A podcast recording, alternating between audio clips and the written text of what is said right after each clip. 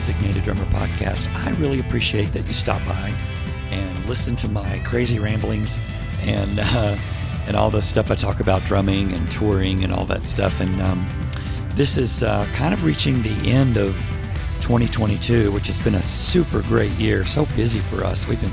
This is probably the busiest year that we've had since um, the early 2000s when like Amazed was out and I'm already there and Front Porch and all that. We just had a, a, a row of big hits that um, kept us away and kept us busy a lot.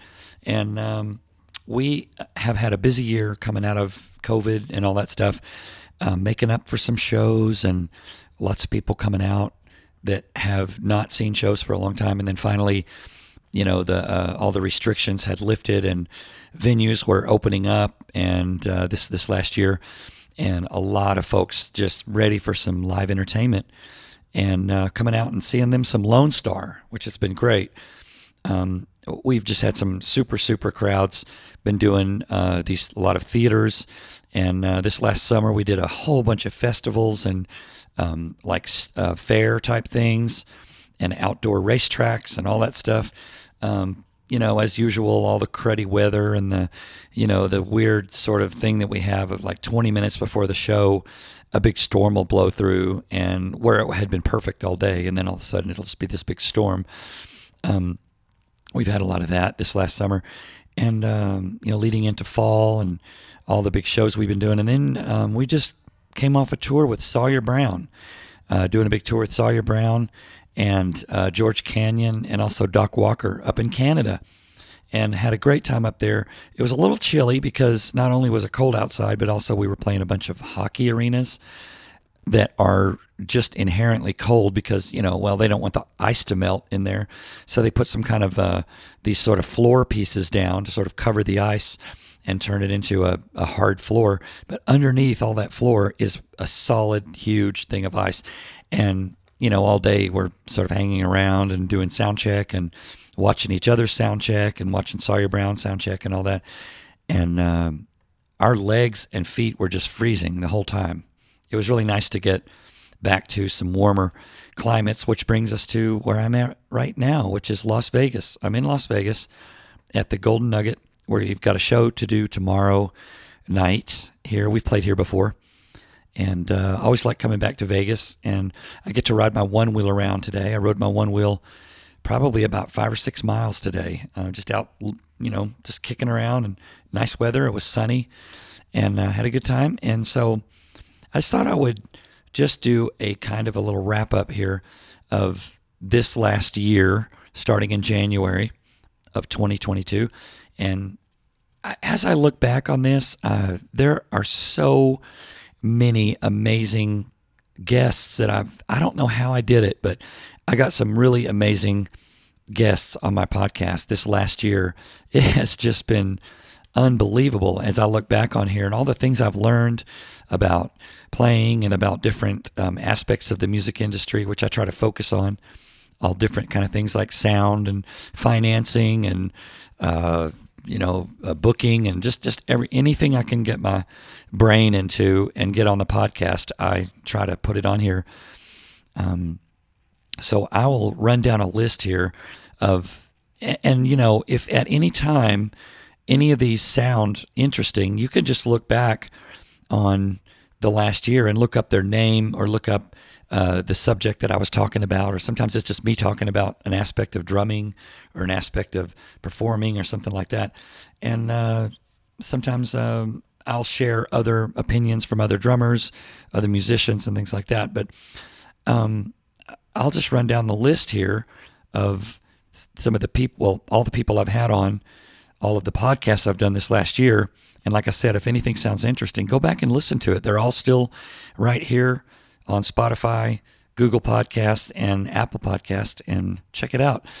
And um, I will run down the list here. Uh, so the first one I did was about practicing, just called Practice Practice, and I think I did a part two later on this year, or you know, like later after that, I had done another one about practicing and all about how to get in there and what to practice and and how long you should practice and about well, I had one about muscle memory, but also to go down the list. So I did one about practice, practice, and then Joe Smith from Sawyer Brown, who I just saw recently, again on tour that we've been doing with Sawyer Brown. It was great to see him again. We got to hang out. We got to go have dinner one night, and uh, it was it was just really cool uh, to hang out with all those guys. And um, and coming up uh, this this week, actually, um, I have another member of Sawyer Brown going to be on the podcast, and that will be um, that was this, just this last week, actually.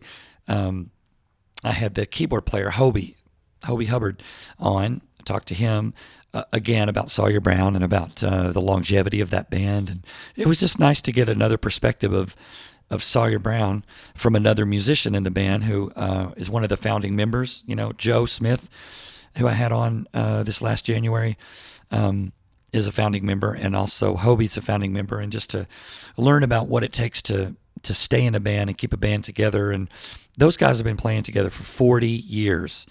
I mean, that a 40 years, that's longer than a lot of marriages and a lot of uh, people have grown up during that. Kids are not kids anymore; they're they're adults, and I mean that's just a lot of decades of playing together. And they not just playing together for that long, uh, because a lot of bands can last that long, right? You know, and they take breaks and stuff like that. Well, Sawyer Brown, they have such a huge work ethic that they just keep on playing and keep on playing and keep on playing.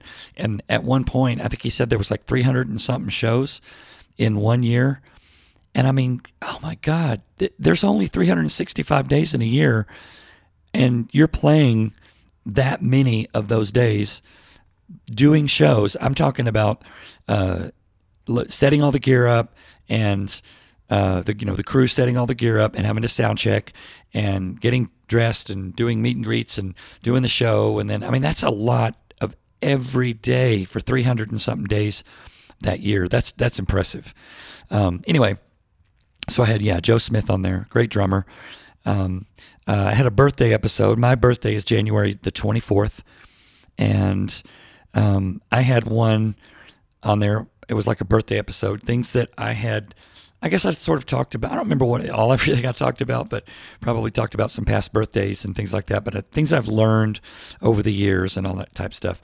Um, I did one on pre-show warm up, like before the show. I always go up in about um, probably about 30 minutes before the show, I'll start doing rudiments and kind of get my arm muscles kind of warmed up a little bit because I have done shows where I didn't get to warm up and I feel a little kind of crampy. Like I feel like my, my arms will just cramp a little bit and I start to feel a little bit of that arm pain because I'm a hard player. I play hard.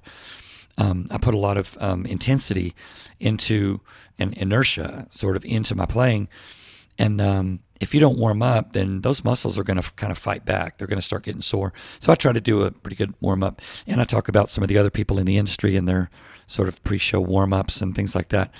Um, I had uh, Tommy Harden on who plays played with Reba for a long, long time. And he was with Brooks and Dunn, and he's a session guy, and he has his own band. And I, for the life of me, I can't remember the name of his band. But if you want to know, go back and listen to the podcast, the Designated Drummer podcast with Tommy Harden on there, and he will talk about his him and his wife have a band, and they make albums and they they play. I don't think they tour. I'm not sure if they tour or not, but they play around in Nashville, in and around, and I think they have done some tours. Uh, but uh, they have their own band and that kind of thing. So I talked to a very very interesting jazz drummer, Joe Dyson, who plays with the Pat Metheny group, who's a jazz, Pat Metheny's a jazz guitarist and composer. And Joe Dyson, a very young from New Orleans drummer, uh, great to have him on there. Such a gentleman. And it was one of the few um, podcasts that I had actually reached out. Uh, I found I had somehow got his contact information off the internet because um, I think he has his own website or something like that, and I and it said for interview, uh, um, like requests, email here. So I did. I just did the whole. I went the whole formal route, uh, normally I would just like look them up on Facebook or Instagram or something, or somebody that knows them. I would get them to send a message and get their number and try and just ask them like on a text or something if they're interested, if they want to come on the podcast. And this one was uh, the Joe Dyson one was just strictly through email. Uh, his actually his um, management actually got back to me. I guess he has a, his own manager. That's pretty cool. A drummer with a manager and they said uh, Joe is going to be in Nashville at this date, and maybe he can do it then. He would love to do it, and so it all worked out. And uh, he actually Ubered over to the band cave, and we um, did the podcast, and I gave him a lift back to his hotel in downtown Nashville, and um, talking about um, how he plays jazz and all that. And I did one thing I learned from Joe was that I kind of always had this misconception about traveling the world and not very many people in uh, uh, foreign countries, like in Europe, speaking English. And he let me know that English is actually a very well spoken language over in Europe because there's so many Americans go there, and it's America is such a big part of the world to them that they um, not all of them, but a lot of them understand English and they actually speak English over in all the different countries over in Europe and in Asia. Um, Another podcast I had was talking about sticks, heads, and cymbals. Those are the three things that us drummers go through more than anything. Those are our expendables. Um, like a crew would go through tape or gloves or um, batteries or something like that. Um, us drummers, we go through sticks, heads, and cymbals all the time. Our drums will last for as long as we want them to last, for decades if we want. But the drum heads and the cymbals and the sticks, those get beat up pretty good. Um, so I talked a little bit about that on a podcast um, and the kind that I like and the kind that I endorse and um, my personal favorites. I went down to Austin, Texas uh, to visit a friend of mine and I got to talk to a, another friend of mine from Austin. He's actually from Texas, but he lives, like I knew him from the Dallas days when I lived in Dallas, and he then moved to Nashville, and we were, you know, we were friends in Nashville, and he had moved to Austin, Texas, to be the head of the BMI publishing um, house down there in Austin, the company down there, BMI, and I had him on my podcast talking about his whole journey of how he started out as a songwriter and then he was a tour manager for a long time for BJ Thomas and different people. I think he filled in for us one time. Um, great tour manager, and he um, his connections in songwriting had put him in touch with the Austin people, and they made him the head of head of the of that office down there of the BMI office and down in Austin. And I went and talked to him. That was pretty cool. And uh, the next one was Eric Darken, the percussionist I had on there, who one of the people that played on the uh, our stuff, you know, played on our stuff from a long time, but especially on the Lonely Grill record. He was one of the um, great, great um, magic musicians. I should say magicians, uh, because what they play is pure magic. Um, he played percussion on the Lonely Grill record and a bunch of other records too. And now this next one that I had is um, one of my favorite people in the whole world and one of my favorite musicians, Kim Mitchell from from Canada. Um, he lives in Toronto, and my daughter. Uh, if, if any of you have been listening to the Designated Drummer podcast for any time, you know that I have a daughter, Amelie, up in Canada, and I've even had her on as a kind of a co-host one time, fielding sort of questions and like that. And I had her on, um, helping me do my podcast one time when I was up there. I go up there and visit her about once a month if I can. Um, and I stay up there. I'll get an Airbnb, and I used to have an apartment up there for a long time. Um, but when COVID hit, I had to get rid of it, and uh, I've just been doing Airbnbs when I go visit her. And uh, so I I had hooked up with Kim Mitchell, who I've been friends with for ooh probably about since about 2005 or 2006 or something like that. Um, I had him on the podcast. It was really really great. If you ever really want to hear some cool stories about uh, Kim Mitchell, um, and about Rush because they were on tour with Rush. There's a great story about Neil, Neil Peart, the drummer. Some people say Neil Peart. I say Neil Peart. um, and how he was would warm up before the show, just like I do, you know. But he would sit on his drum kit, which was pushed way back in the way back behind backstage, um, covered up, kind of kind of semi covered up or whatever, and he would play while Kim was doing his set, and then he would um, he asked Kim one day if he could play backstage, you know, not not take place of his drummer, but play if if he didn't mind if he could just play along with his show. And Kim was like, "Well, yeah, sure. I'm not going to say no to that. So if you want to hear that story, um, listen to Kim Mitchell, the Kim Mitchell podcast. But really, just all the how he started out and how his whole '80s rocker days and all that, and how they toured with Rush, and then he started the, his own band, Kim Mitchell, and that album that did so well in the states. Um, it was great talking to him. And then I had um, Keo Stroud on, who used to play with Big and Rich. Great drummer, great session guy too, man. Around Nashville, I didn't know he was such a a um, prolific session guy.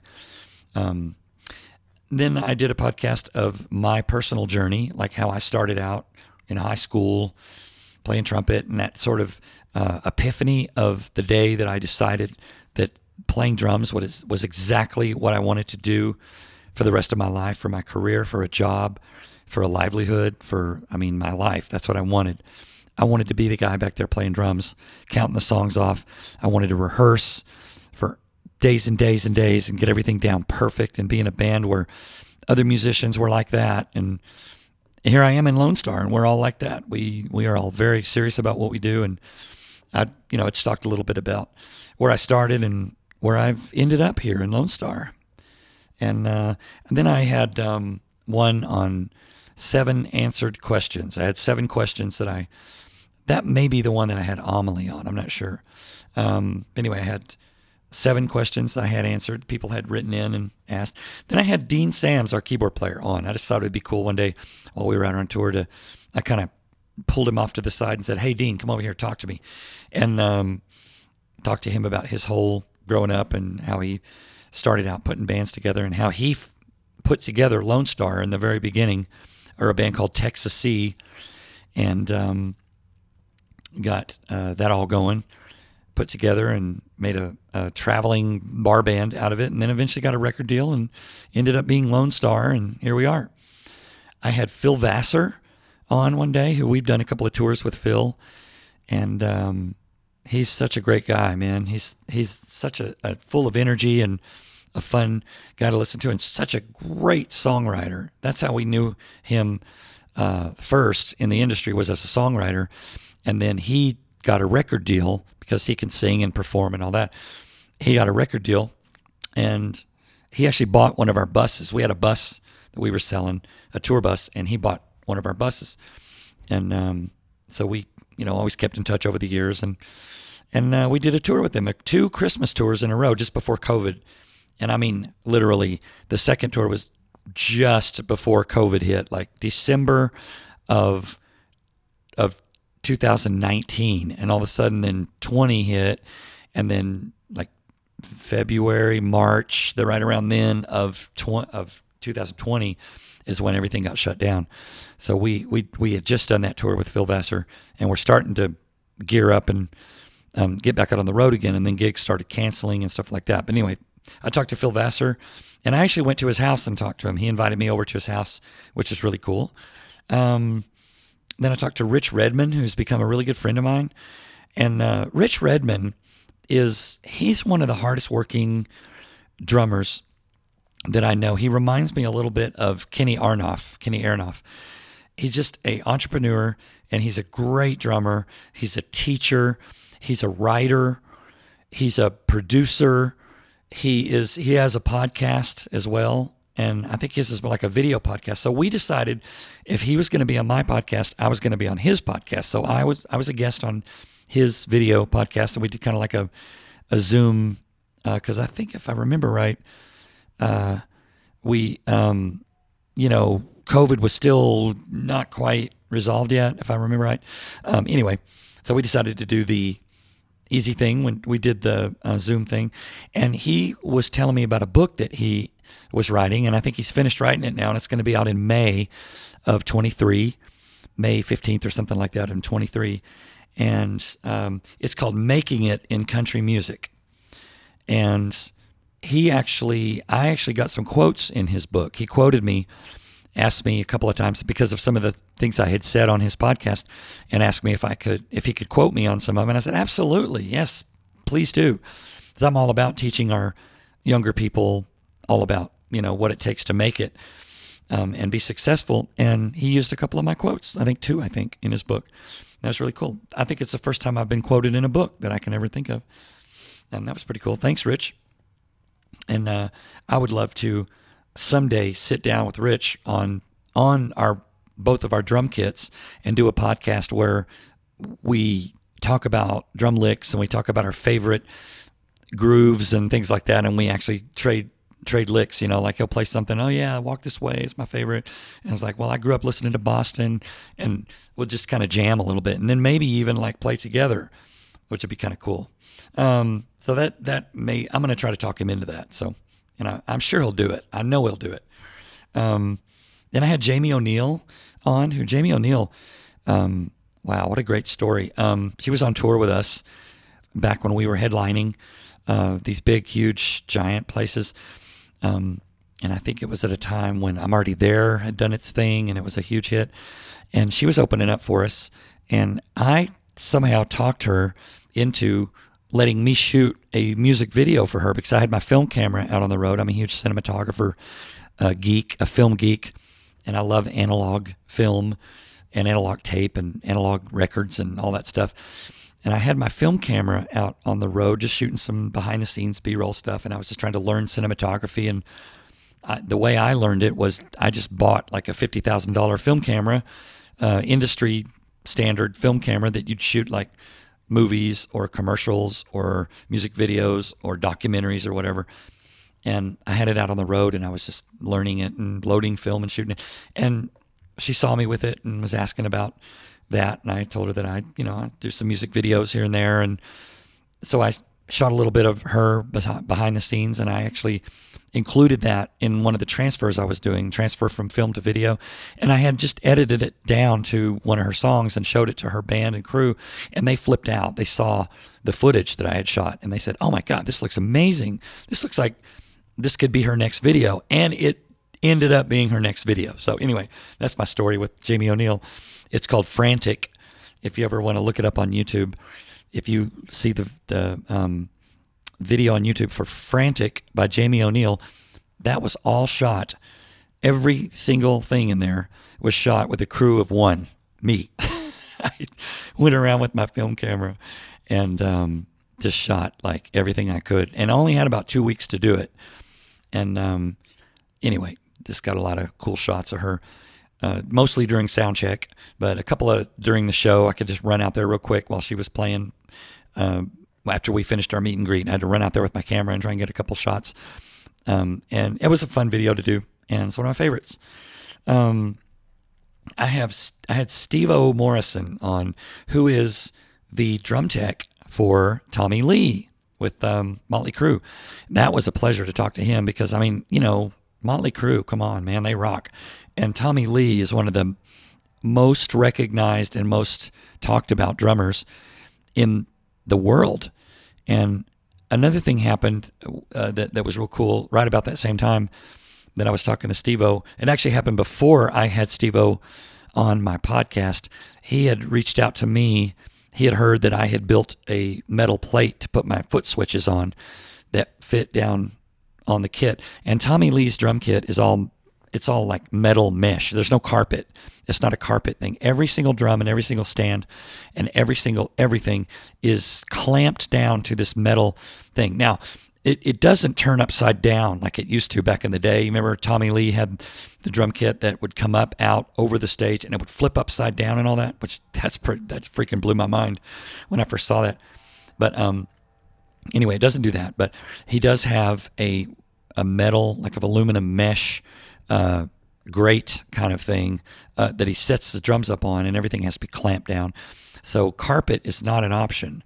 And they had heard about this plate that I had fabricated, welded, whatever you call it, um, to hold my foot switches and my extra drumsticks and all the rest of that. Um, and so he took a piece of cardboard and drew out what he wanted And I took that and I made, I had the pleasure of making Tommy Lee of Motley Crue a plate for his foot switches to. And his foot switches are, I think, one starts the video screens, and I think one as his talkback. He does like a talkback, so he can actually hit the button and it shuts his microphone off from the PA and it makes it where he can just talk to the band uh, or the monitor guy or something where it's a, it sort of switches it to a private mic instead of a out in the PA. So he had two switches and I, I had somebody put a little laser, actually water jet cut, but I'm just going to say laser. It was a water laser, uh, laser cut bonsai um, emblem cut into the steel. I thought was pretty fun because I heard that Steve O said that Tommy Lee really likes the bonsai logo, which is Japanese uh, writing for bonsai. Um, so anyway, I had him on. Um, I had did one on being prepared. You know, just like um, what it takes to be a drummer out on the road and being prepared for things like rehearsal, things like showing up to the gig, things like um, going on the road and bringing enough like sort of extra sticks and heads and things with you, just being prepared. Um, and I was a Boy Scout, so um, I know all about being prepared. That's our that's our motto. Um, then I did another one on practice, part two, all about you know um, different things you can practice and what will make you a, a better, more experienced drummer, and uh, more of a sort of a high end touring um, artist drummer. Uh, and of course, obviously, the more you practice, the better you get. So I talked about that a little bit. Then I had Rob Hajacos on there. Rob Hajacos, the fiddle player, um, and he has played on just about every record you can imagine, including Friends in Low Places. And he was actually had vocal credit on that, you know, when all the people are going, I got friends in low places, you know, when the whole crowd is singing. He was in that crowd in the studio and um, all that. And supposedly crunched a, crushed a beer can, but didn't get credit for it. So Garth promised him that the next release of it, then they remix it or remaster it or whatever, he's going to get credit as Rob Hajacos, Beer Can. Um, that's on there. Um, and he is the inventor of what we all know as the whack tone. He is the inventor of the whack tone. And the whack tone is when you play, he's playing fiddle like a solo type thing. It's usually during a solo. And you know how electric guitars kind of like shred and scream real up high? They go like really super high.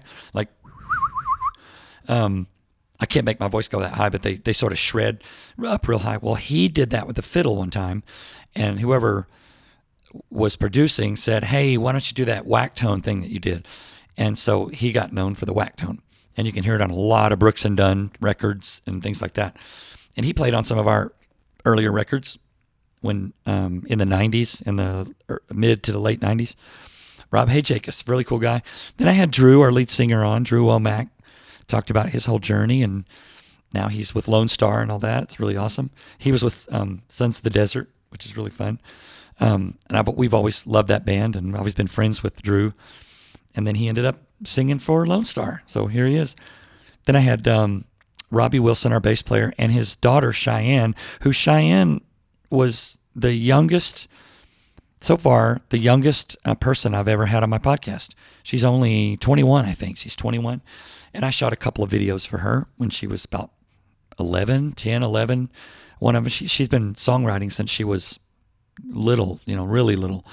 And she had written a song and I had done a video for it, and then I did another video for her, and uh, had her on there talking about her career and her writing and her producing and stuff like that. And Robbie has just done such a great job in raising her and showing her, um, teaching her a good um, work ethic in working in the studio and showing her kind of the ropes and how to operate all the equipment. And she just sort of took took it and ran with it. It's really great. Cheyenne Wilson. Great, great singer. Then I did a podcast on muscle memory, um, talking about um, how when you play uh, drums, the more you practice something over and over and over again, your muscles will remember that. You know, everybody knows what muscle memory is, right? Um, I talked about that and how it pertains to drums. Then I had Jimmy Nichols on, who was a great session piano player. Um, God, he was with Faith Hill for a long time out on the road. Uh, her, he was her piano player and band leader too for a long time. So a lot of those um, we always, would always see him on like these big award shows and things like that. You know, there's there was Jimmy Nichols, a great, great piano player, amazing. Um, I had another question and answer podcast. Um, and then I had Becky Priest, who's a friend of mine and had played with Neal McCoy for a long time, an all girl band called Cowboy Crush. And I think there was one called, uh, I can't think of name, Mustang Sally or something like that. Um, and she is currently now with Lorrie Morgan and great, great piano player. And if you listen to that podcast, you'll learn what perfect pitch means. There's relative pitch and there's perfect pitch. Becky Priest has perfect pitch.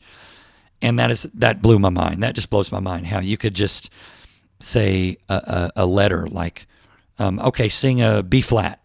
And she'll just go, huh. And then you can hit a B flat on a piano. And that's that's her doing that with no reference tone. And then it's just out of her out of thin air. And then you hit the note on the piano. It's like, huh? It's exactly what she's saying. That just blows my mind how people can do that. She can do that. Becky Priest, perfect pitch. Um, and then I had another Becky on, Becky Buller, who is a bluegrass singer, writer, fiddle player, banjo player, and artist. Um, I had her on, and I had met her on a flight one time. We were flying somewhere, and we just happened to be sitting next to each other and talking about music and stuff like that, and learned about her and her presence on uh, Instagram. She's a huge Instagrammer. Every day, every probably several times a day, she posts stuff on Instagram. Let everybody know what's going on with her. Great singer and a great writer, and really the only sort of I think the only bluegrass artist that I've ever had on there on my podcast. Um, anyway, then I talked about groove and pocket, and um, that's one of my favorite subjects to talk about: the playing drums and and and creating a kind of a groove, something that the whole band can a unified feeling of like unif of, of unity of when you start playing this groove everybody kind of starts moving to it and playing with it. And it's this kind of a thing you're creating like this foundation again out of thin air. Um, you can just create a groove like that and people just want to play to it and, and that didn't always happen just like right i didn't start out as 13 year old kid slapping down a perfect groove. You know, it took years to to get the feel down, to get that that that feel to where my hands and feet can just magically play this cool, perfect groove. You know, um, it takes uh, years and years to be able to do that. And I talked about that, and then I talked about uh, technology and music. And analog versus digital, and how social media has changed the promotion of music and self promotion and all that kind of stuff. Um, then I had John Spittle on, who plays drums with Trace Atkins. Great, great drummer, man. And and I have to say, we did some shows with Trace Atkins this last summer, and uh, his whole band is. I, if I say discipline, uh, I don't mean in a in a military kind of way, but in a way it kind of almost is musically. If you can imagine uh, uh, having a military sort of um, discipline musically, that's what his guys are like. They're very serious, every single person on stage, and every note that his band plays is very deliberate, very rehearsed, and very perfect. And when Trace gets out there, he just there's a comfort zone that he's in, and and it is from having those musicians. So there's no ambiguity about what who's what everybody's going to play. It is exactly the way it needs to be, and everybody's very seriously. Uh, I, I just I was impressed by watching those guys on stage. Very serious. It's like um, I don't know. I can't explain it, but very serious musicians and very focused. And that's what I mean to say. Very focused and very disciplined.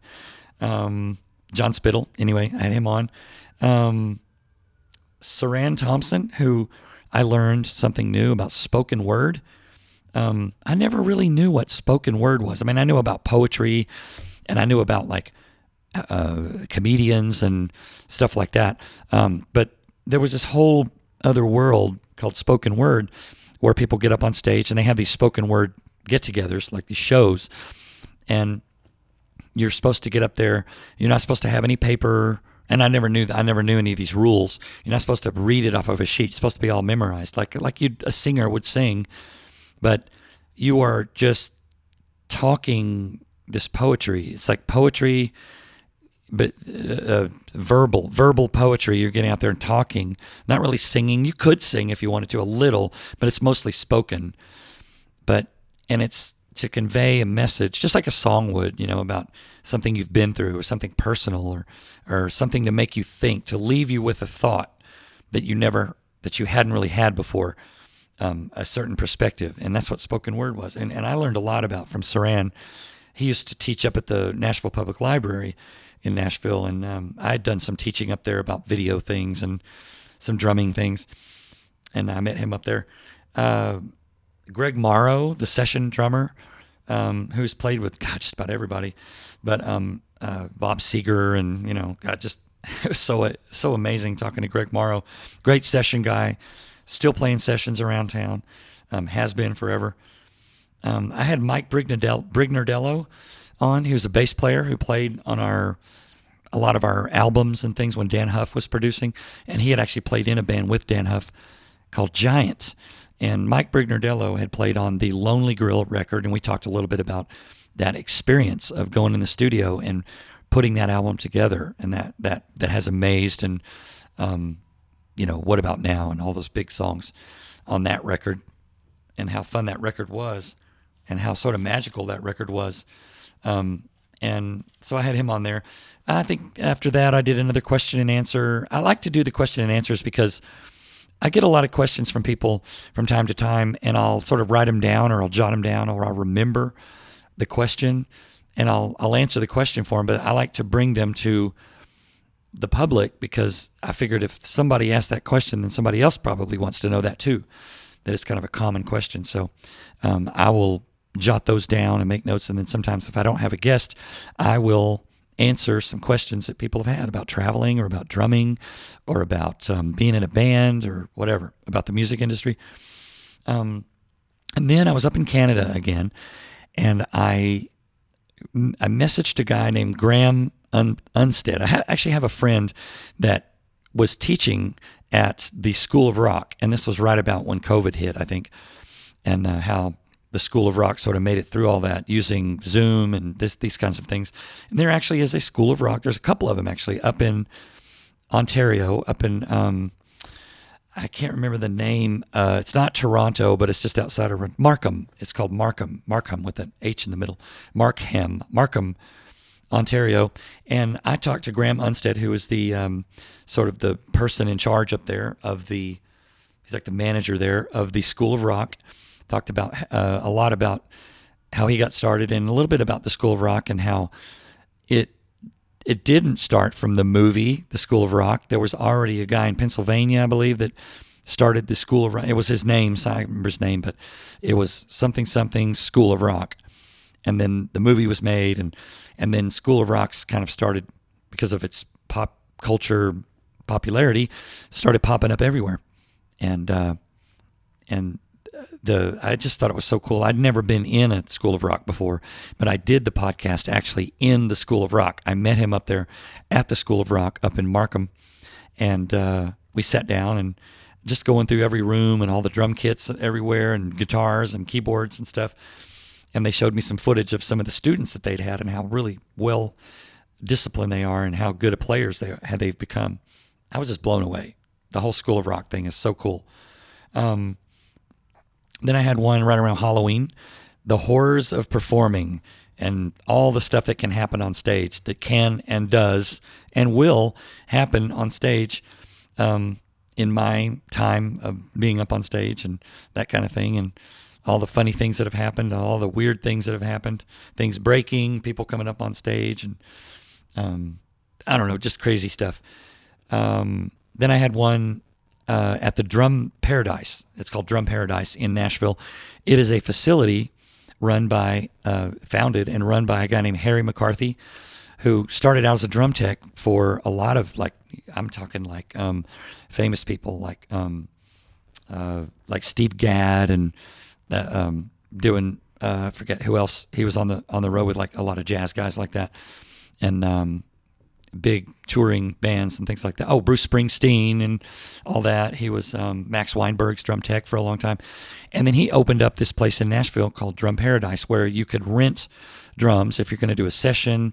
They also have cartage there. Like cartage is where a studio session guy, like drummer, whatever, um, has his uh, dr- keeps the drums at this facility, this this drum paradise, and the the people that work there go they load up the drums, they take them to the studio, they set them up to their specs. So all the drummer has to do, uh, like Paul Leim or um, or Greg Morrow or um, Lonnie Wilson, they just go walk into the studio and their kit's already set up and mic'd and everything, and um, they pay a fee to have that done, that kind of thing. So some of the higher end drummers can that can afford that do that and had a good talk with Harry McCarthy. It was pretty nice, and I did it at the Drum Paradise at Drum Paradise in Nashville. I came to them and set up in there and in their their big warehouse, and we talked with a couple of the guys that worked there. It was pretty fun. Um, then I talked about um, had another podcast about sound check, all about sound check, and um, all about uh, how we sort of um, structure the sound check and why we even have a sound check, and how important it is to the overall outcome of the show. And sometimes you can rehearse things at soundcheck, and sometimes great moments of uh, songs that we that we've done, like in our encore, have come out of soundcheck of um, just jamming and just kind of coming up with, hey, that would be cool to do in the show, that kind of thing. Um, and then I had a really uh, cool engineer on Ken Love, and I, that was just recently. He's a mastering engineer, and if you ever wondered how a record goes from the studio to getting mixed, which is where all the levels are made to sound right. You know, the drum sound not too loud, and then the guitar can turn that up to where it matches the bass and that mixing process. And then Ken Love is a mastering engineer. He goes in and masters the record after it's been mixed, and he gives it that kind of sparkle, that kind of that real punchy um, thing that you hear when you hear a song on the radio. Uh, that that really fine tuning of the of the sound, and which is the, the basically the last uh, step before the album goes out to be printed. And that's what Ken Love does, and he's been doing that for a long time. And he actually, another talking about the Lonely Grill record, he was another person that worked on the Lonely Grill record. He mastered the Lonely Grill record, and we talked a little bit about that. Um, then I talked about traveling musicians and like what it's like to be a traveling musician, and um, uh, you know, the kind of uh, things to that you can expect and things I've learned over the years about traveling, uh, both flying and on the bus and whatever. Um, that's one thing musicians have to do. We, uh, if you, as you start to get successful in your career, you you have to travel. That's just one of the things. You miss a lot of birthdays of your kids, and you miss um, a lot of uh, holidays and things like that. And uh, great moments of growing up. And um, if you're married, then it's tough because you have to be gone a lot. Um, so I talked a little bit about that. And then while we were out on tour with Sawyer Brown, I think I talked about this earlier, um, I managed to get Hobie Hubbard, the keyboard player, who is one of the founding members, um, on the podcast. And we talked about the beginnings of Sawyer Brown and all that stuff. So whatever I didn't learn talking to Joe Smith earlier in January of um, of 2022. I, I think Hobie definitely filled it in. Um, so we get it from two perspectives. If you want to, what would be cool is if you went back and listened to, um, like listen to Joe Smith first in back in January. Go like look on the Designated Drummer podcast and go back and listen and find Joe Smith uh, and then listen to that whole podcast, and then follow it up by listening to Hobie, which was just last week. Um, Hobie Hubbard, and and you get the whole uh, story of Sawyer Brown from two different angles, a drum angle and a keyboard angle. Pretty cool. Um, so anyway, um, and that brings us up to this podcast right here, which is just talking about how awesome of a year it's been in uh, 22. And gosh, we've just been so busy out on the road, and I thank you to all the fans and all the people that came out to hear us play. I know a lot of we have played for a lot, a lot of people this last year because we it's been one of the busiest years, and almost every show has been either sold out or have has had a huge a huge, huge crowd. Um, we've done some up in Canada. We've uh, been all across the United States. We haven't been outside the country yet, which I'm hoping this maybe next year we'll go to Australia, maybe, or somewhere like that. Um, uh, so yeah, here we are. We got the holidays coming up real soon, and um, I'm going to be as soon as we wrap up this Christmas tour. I'm going to be headed up to Canada on Christmas Day. I drive up there and go visit with my daughter. Spend a couple of weeks with her at an Airbnb, and then we're going to go to New York City. She loves New York City, and that's one of my Christmas gifts to her is a trip to New York City or for a couple of days we're going to stay outside the city like in New Jersey and then we'll take a shuttle over into the city and walk around and she just loves to take pictures and walk around in New York City and um, yeah um, I just wanted to you know say that it's just been great out there playing and I really have learned so much this last year and I have appreciated every second that I've been on stage and made memories this year. And I just hope that uh, everybody this season and this year is making memories and having good holiday times, getting together with family and all that. And I just hope everybody has a great holiday and make those great memories. And if you're a musician, practice hard and listen to a lot of old music and learn things and and listen to a lot of podcasts because you're getting it firsthand from all these people, you know, not just from my podcast, but from a lot of music podcasts. You're hearing you're hearing it right from the horse's mouth. I mean, you're getting a lot of information that could serve you in the future if you are thinking about becoming a you know professional or touring musician.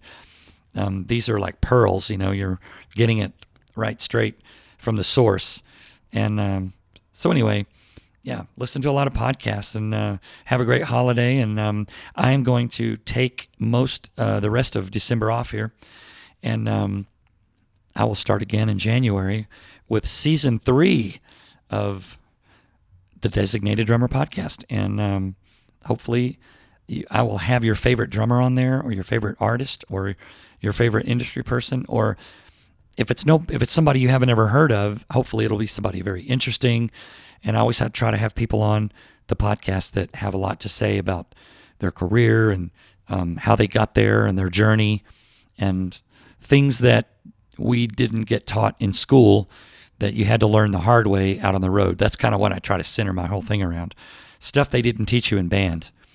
And uh, I have learned so much over the years and I'm still learning to this day, making memories. And I'm out here with my pals, with Lonestar playing doing these great shows. And thank you to all the fans for coming out. And um, hope everybody has a great holiday season. And I will see you starting back around again in January of 2023.